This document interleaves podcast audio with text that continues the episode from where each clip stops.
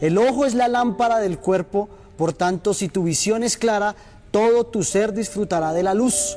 Pero si tu visión está nublada, todo tu ser estará en oscuridad. Mateo 6, 22. Hoy quiero hablar del tema ver y resplandecer.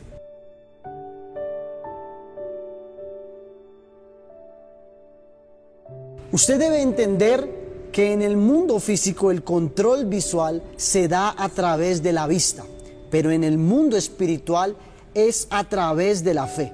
Y Dios nos ha dado a nosotros ojos espirituales para que podamos disfrutar y discernir el reino de Dios. Para poder ejercitar la fe es necesario alimentarla. La palabra dice que la fe viene por el oír y el oír la palabra de Dios. Entre más palabra de Dios eh, esté en nuestro diario vivir, más se ensancha nuestra fe.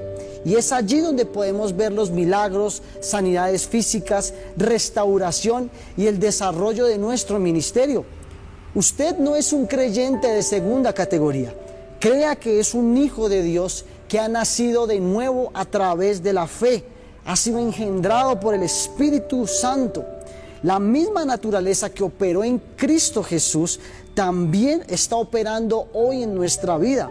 Por lo tanto, solo tenemos que dar el paso y pedirle al Espíritu Santo que su reino venga a nuestra vida.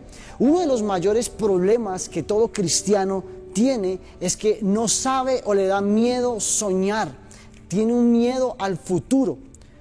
Tenemos la vista bloqueada a causa de lo que hemos vivido, de las circunstancias naturales, de las pérdidas, de lo que hemos perdido y los fracasos han hecho que perdamos la capacidad de soñar y de poder creer y ver más allá.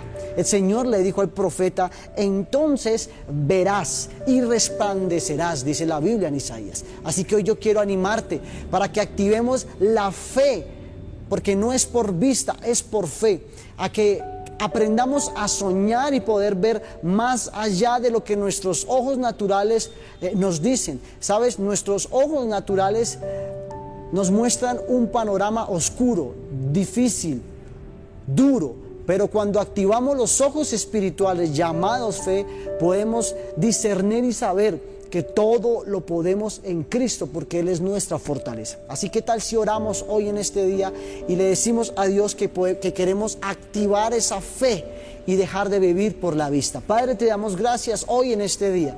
Gracias por la oportunidad que nos das de poder estar un día más de vida, Señor. Te pedimos que seas tú encendiendo la luz en nuestra vida Padre Celestial, que podamos tener de nuevo esa capacidad de soñar y de poder ver más allá de la circunstancia, que cualquier fracaso, derrota o pérdida que hayamos tenido en un pasado, Señor, sea la antesala, Señor, para poder extender nuestra mirada en el futuro glorioso y maravilloso que tenemos en ti, Señor. Te lo pedimos, Señor, que queremos empezar a vivir por la fe y no por la vista. En el nombre de Jesús, amén y amén. Bendiciones.